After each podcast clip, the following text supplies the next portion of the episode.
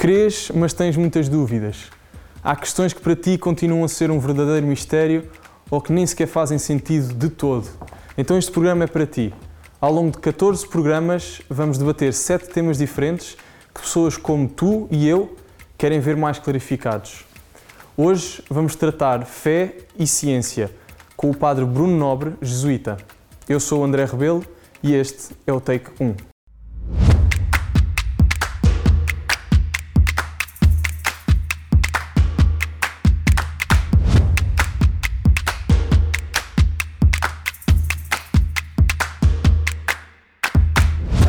Estamos aqui na Biblioteca Velha do Seminário Maior de Coimbra eh, e que sítio melhor para desmistificar esta questão entre fé e ciência, qual é a sua relação, que melhor sítio do que um lugar de ciência.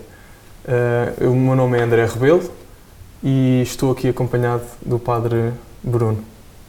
Padre Bruno, não sei se quer fazer uma apresentação sobre si. Sim, olá André. Uh Sim, então sou, sou o padre Bruno Nobres, uh, sou padre jesuíta, uh, neste momento vivo em Braga, sou professor na, de Filosofia na Universidade Católica Portuguesa. Bom, e a física, portanto a ciência, fez, fez parte do, do meu percurso. Uh, eu, eu, estudei no técnico, Engenharia Física Tecnológica, fiz um doutoramento em Física, na área da Física de Partículas, e, e só depois é que entrei na, na Companhia de Jesus e fiz o percurso habitual de um, de um jesuíta, estudei filosofia, estudei teologia um, bom, e, e, neste momento uh, ensino filosofia uh, em Braga, na, na, Católica. Pois já passei assim um bocadinho por vários sítios do, do país enquanto jesuíta, já vivi aqui em Coimbra, foi aqui que fiz o, o meu noviciado. Um, pronto, estudei teologia em Boston, uh, no Boston College. Um, e depois disso estudei filosofia durante um ano, fiz um pós-doutoramento em filosofia no, no, no, Rio de Janeiro. Acho que isto chega, é? Obrigado. Uh, então, passamos para, para uma breve introdução a este nosso tema. Portanto, uh, fé e ciência. Uh, qual é a sua relação? Ao longo dos tempos, temos conseguido perceber que nem sempre a relação entre fé e ciência tem sido pacífica, desde os tempos de Galileu Galilei, e passando para os tempos atuais, temos tido muitos cientistas, alguns que recusam a fé, outros cientistas que abraçam completamente a fé, inclusivamente temos alguns exemplos de cientistas que eram sacerdotes. Uh, temos exemplos como Mendel, uh, uh, Georges Lemaitre, um dos mais recentes. E passo para si agora a pergunta: fé e ciência são incompatíveis? Bom, eu, eu acho que não. Uh, embora possa ser um pouco mais complicado uh, justificar porquê. Acho que não, que não são. Uh, é, é, curioso que começaste logo por lembrar que estamos numa biblioteca e estamos na biblioteca de um, de um seminário, que é uma casa de formação de padres. Pronto, é a biblioteca do, do seminário de, de Coimbra. Bom, uma biblioteca é um lugar de saberes. Pronto, isso já nos dá aqui um, um indício que a Igreja Católica, bom, e o cristianismo em geral, sempre nutriram uh, um, um, enfim, um, um, grande apreço pela, pela ciência e pelo conhecimento. Um, pronto, historicamente, eu acho que valeria a pena lembrar, de, lembrar isso, uh, a Igreja deu grandes contributos para, para a ciência. Uh, estamos aqui numa, numa cidade que é universitária, que tem, tem uma universidade histórica, um, Bom, e a verdade é que as universidades, as grandes universidades, foram fundadas uh, pela Igreja uh, na, na, Idade Média. Uh, pronto, e, portanto, eu diria que historicamente, bom, estamos aqui para desmistificar, e historicamente eu diria que é um mito que a Igreja Católica seja contra o conhecimento ou, ou contra a ciência. Pronto, uh, e seria fácil encontrar, já disseste aqui alguns nomes, seria fácil juntar muitos outros nomes uh, de cristãos, bons cristãos, que foram também grandes cientistas. Um, ehm, pronto, isto é talvez a parte mais, mais, mais histórica. Não é? uh, portanto, acho que historicamente seria um equívoco dizer que, que a Igreja é anti-ciência ou anti-conhecimento. Aliás, logo desde o início, a Igreja procurou dialogar com a filosofia, dialogar com o conhecimento, dar razões para a fé. Pronto, e por isso, logo desde o início, foi produzida muita teologia, muita filosofia, muito diálogo com, com o conhecimento de cada tempo.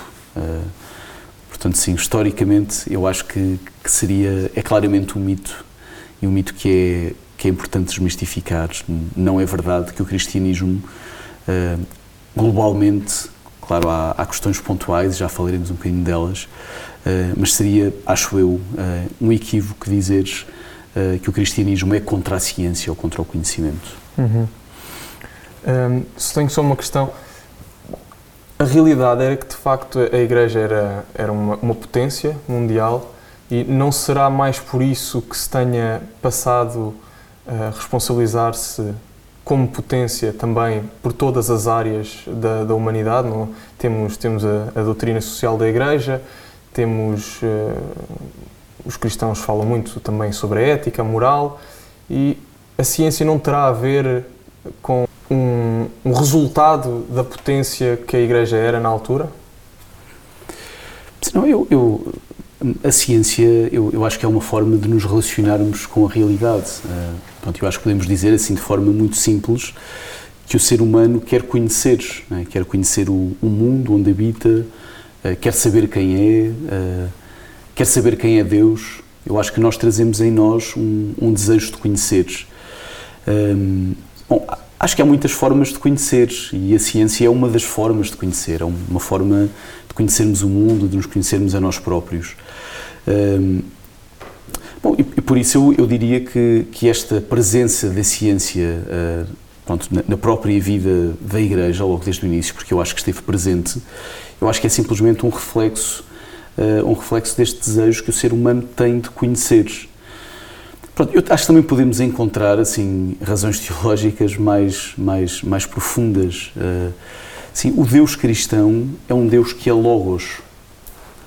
E, e, por isso o Deus cristão não é um Deus que se opõe à razão. Uh, aliás, uh, eu acho que nós podemos defender uh, que de facto o cristianismo fez logo desde o início uma opção pelo Logos. Okay. aliás, é, é, é, interessante. Na, na antiguidade houve uma tensão entre a filosofia grega e entre as religiões, as religiões pagãs. Bom, e o, o, Deus da filosofia, né, que podemos ver, por exemplo, encontrar, por exemplo, em Aristóteles ou em Platão, não coincide com estes deuses que estão presentes nas, nas religiões pagãs. E talvez não seja por acaso que o cristianismo fez logo desde o início uma opção pelo Logos, pelo Deus Logos, uh, pelo Deus que é também razão, que é palavra.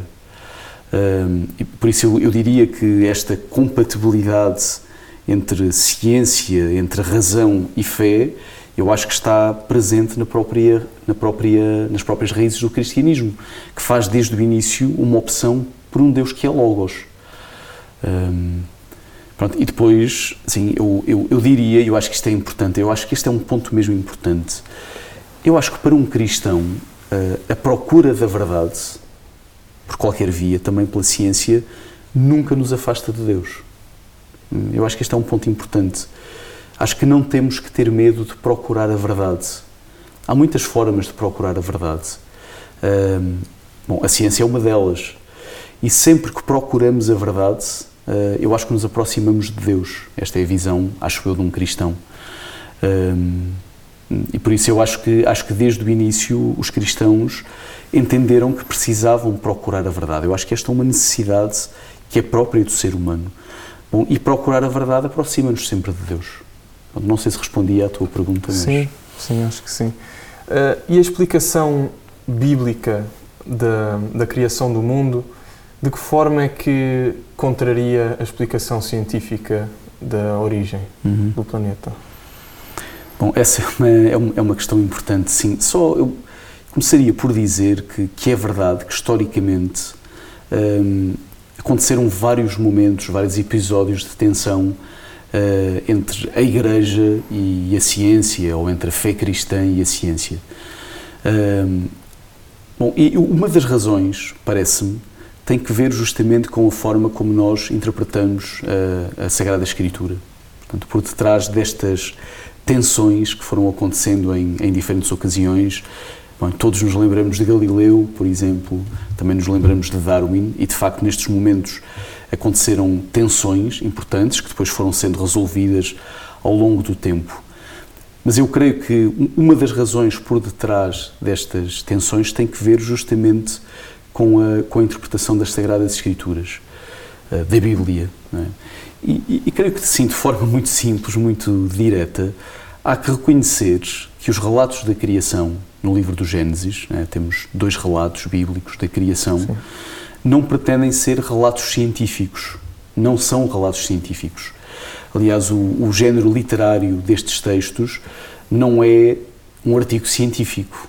É? E, portanto, não, não devemos interpretar estes textos literalmente como se eles pretendessem descrever como é que exatamente apareceram apareceu o universo e apareceram certo. as várias estruturas, como é que apareceu o ser humano. Portanto, não é este o género literário e creio que não é este uh, o objetivo deste, destes livros.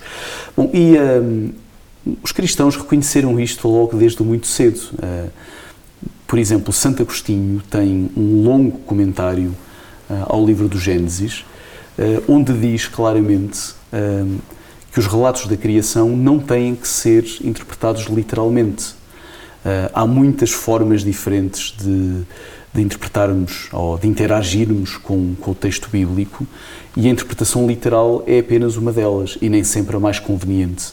Pronto, e curiosamente, Santo Agostinho diz que tentar interpretar literalmente os relatos da criação no livro do Gênesis pode constituir um obstáculo uh, para aqueles uh, que querem compreender uh, a fé cristã, porque podem vir justamente da ciência e claro, quando falamos aqui de ciência, estamos a falar de ciência entendida num, num, num sentido muito amplo, porque uhum. a ciência no tempo de Santo Agostinho não Era é ciência moderna, Sim. não é? Mas, mas Santo Agostinho tem, tem clara consciência de que podem aparecer novos dados vindos da ciência, vindos da razão, eh, que possam estar em conflito com, com o relato, o relato bíblico. Isso em si não tem que, for, que pôr em causa a, eh, a fé, a fé cristã, porque realmente aquilo que é o objetivo destes textos é dizer-nos qual é que é o sentido da vida, dizer quem é que é o ser humano, uh, dizer qual é o destino do ser humano, porque é que o ser humano sofre, porque é que morre. Portanto, é outro tipo de perguntas. enfim, perguntas muito importantes, mas são perguntas que não estão exatamente no âmbito da ciência.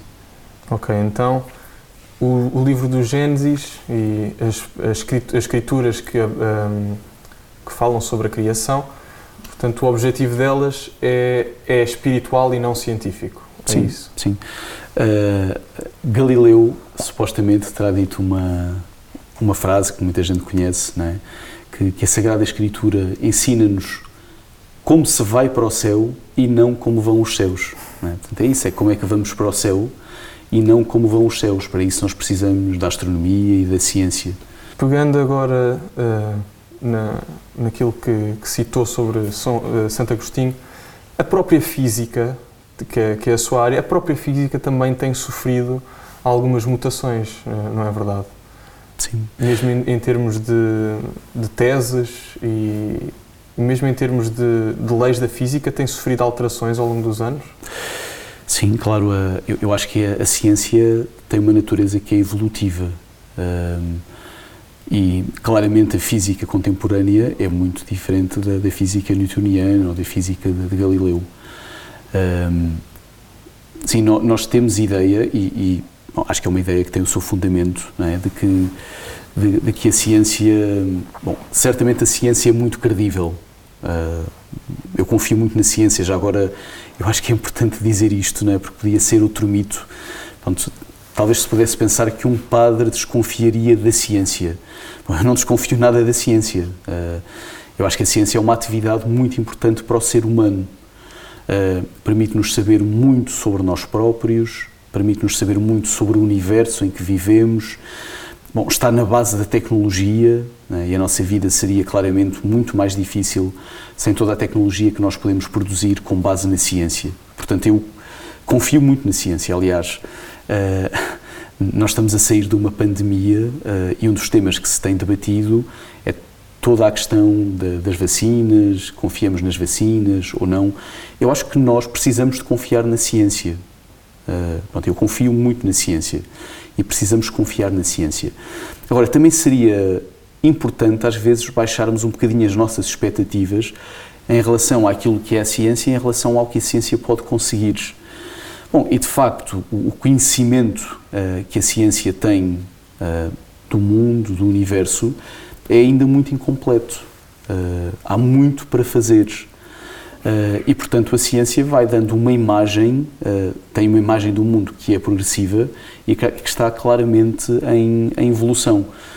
E, e, realmente eu diria que assim, alguns dos conflitos que, que, que foram aparecendo têm que ver justamente com estes ajustes uh, à imagem do mundo que a ciência oferece, que vão, que vão acontecendo ao longo do tempo. Sim, mas a ciência, eu diria que sem qualquer dúvida, vai, vai ajustando a imagem que tem, que tem do mundo, a imagem que oferece.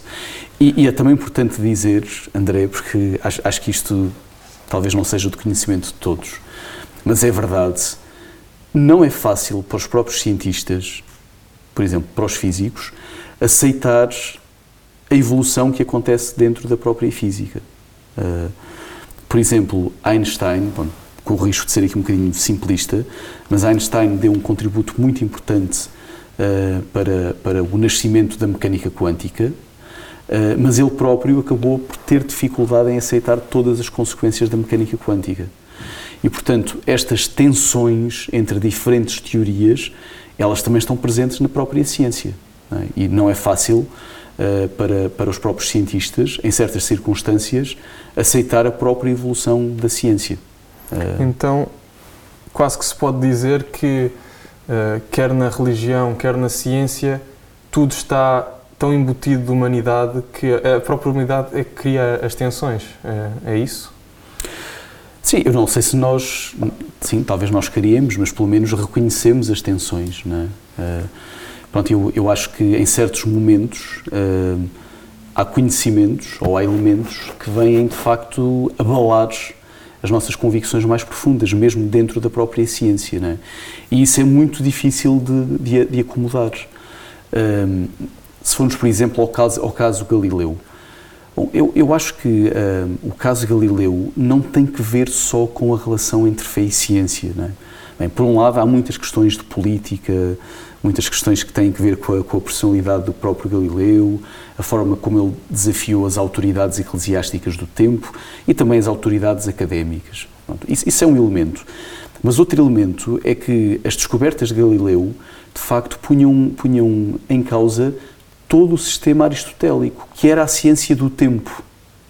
Portanto, eu acho que nós não temos que olhar uh, para aqueles que foram os interlocutores de Galileu como alguém, como pessoas que tinham má vontade uh, e que eram anti-ciência, que resistiam à ciência, uhum. né? o, os bons e os maus. Uh, nós, nós, tendemos a ver muito, a, a ler a história assim, a, preto e branco, preto há os bons e há os maus. Exatamente. Então Galileu é o bom, a igreja são os maus. Né? Até há um, há um jesuíta que está metido na história um, e que foi responsável por um dos processos que acabou por, por, por condenar Galileu, que é o, o, o cardeal Roberto Bellarmino que é santo São Roberto Polarmino, é um, é um jesuíta. Não há os bons e os maus desta maneira, acho eu.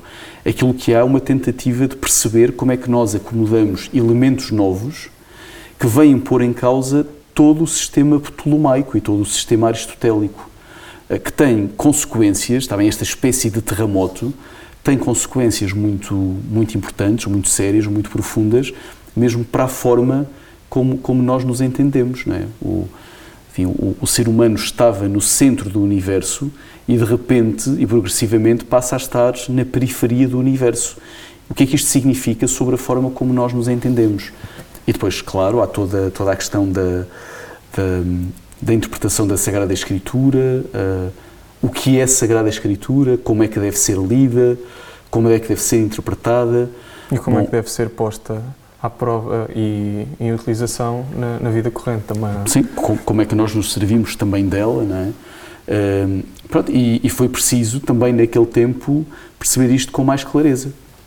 Aliás, eu, uh, Galileu escreveu textos uh, ele, ele, tem uma carta que é a carta que é a Catarina de Lorena, que é uma carta relativamente pequena que vale a pena, que vale a pena ler, porque é, é muito clara, é muito sintética, em que o grande esforço de Galileu é justamente tentar mostrar que as escrituras não têm que ser interpretadas literalmente e que pode ser um erro, um grave erro, uh, tentar uh, interpretar as escrituras apenas num plano literal. Uhum. Uh, e, portanto, isso esteve também, esteve também muito presente. Portanto, esse é um dos. Há aqui uma tensão que surge, é uma tensão muito séria, é uma espécie de, de, grande, de grande ferida. Uh, Freud falava de, de, de três feridas. narcisistas e esta é uma delas não é? O, o, o ser humano estava no centro e de repente percebe que está que não está no centro é toda esta mundivisão que é, que é posta em causa. Não é? E depois o mesmo vai, vai acontecer com, com Darwin, não é? o ser humano que entendia que estava, enfim, que te, ocupava um lugar privilegiado entre as várias espécies animais e de repente percebe que, que, que talvez não ocupa um lugar tão privilegiado. É? E mais uma vez é preciso fazer ajustes. Já não sei quem é que dizia, mas eu, eu lembro-me de ouvir, de ouvir esta frase. Quer dizer, achar que a Terra surgiu com um estalar de dedos, é, é, uma, é uma visão redutora do universo, porque hum, um ser super inteligente, como, como se considera que Deus é, uh, ser simples ao ponto de fazer as coisas e pronto, estão feitas, é redutor do, uh, em relativamente àquilo que muito possivelmente aconteceu, que é um Deus que põe duas partículas em contacto uma com a outra, eh, de modo simples, e daqui vai criar todo um universo que é maravilhoso para o ser humano um dia vir a descobrir. Portanto, uma história cheia de, de, de, de contos para, para se descobrir, a história desde que são pequenas células até que os protozoários começam a evoluir e depois passam a ser animais de grande porte, que hoje em dia nem sequer existem, como os dinossauros. Agora, surge-me uma pergunta. Uh, muita gente não tem contacto com, com, a, com a fé, com, com a religião. É possível chegar à conclusão de que existe um Deus através da ciência? Sim, então essa, é, essa é, um, é, um, é uma grande pergunta, uma boa pergunta. Sim, eu, eu diria que enfim, várias tradições cristãs, e, e concretamente a, a, tradição católica, diriam inequivocamente que sim. Um, pronto, há outras correntes dentro do próprio cristianismo que teriam mais dúvidas em relação à possibilidade de chegar a Deus uh, através da razão ou através da ciência. Mas a tradição católica, eu acho que tende, e diz aliás claramente uh, que sim, que é possível conhecer Deus através dos seus efeitos. Portanto, basicamente, imagina que tu tens um, um artista, um pintor, por exemplo. Eu posso conhecer algo sobre o pintor que, enfim, que desenhou esta pintura, que fez esta pintura, através da sua obra. Uh, da mesma maneira, eu acho que é possível saber algo sobre Deus através da sua criação. Portanto, é este conhecimento a posteriori, conhecer a Deus através dos efeitos da criação, através do, do rasto que ele Exato. deixa no mundo. As pinceladas que deixa. Pronto, as pinceladas que deixa no mundo, as pegadas que deixa no mundo. Uh, e de facto, historicamente, nós temos uma série de, de vias ou provas, uh, de argumentos a favor da existência de Deus que, bom, provas ou não gosto muito da palavra provas, não é? Porque ao dizer prova parece que estamos a falar de prova científica não são bem provas científicas, são, são argumentos, são vias. Hipóteses. Uh, sim, talvez até mais do que hipóteses, não é? mas são vias que, a partir da, da experiência, daquilo que nós vemos no mundo, nos permitem levar-nos até Deus, até chegar a afirmar a sua existência e até dizer alguma coisa sobre Ele, uh, uh, chegar a, algum, a alguns dos seus atributos. Portanto, a minha resposta seria, seria afirmativa. Só dizer que sobretudo na modernidade, uh, houve alguns argumentos que ficaram pronto, muito famosos. Por exemplo, o argumento do desígnio. Portanto, esta, esta constatação uh, de que o universo parece estar tem ordem, tem beleza, tudo parece estar muito afinado, um, o que parece indicar que por detrás tem que haver uma inteligência. Pronto, alguns destes argumentos talvez sejam menos sólido, sólidos do que aquilo que possamos pensar, mas por exemplo, este argumento muito concreto foi muito famoso durante a modernidade, por exemplo, com William Pelley, um, seria um, um bom exemplo. Muito obrigado. Pronto, esta conversa está realmente interessante e, e penso que merece continuar a ser desmistificada.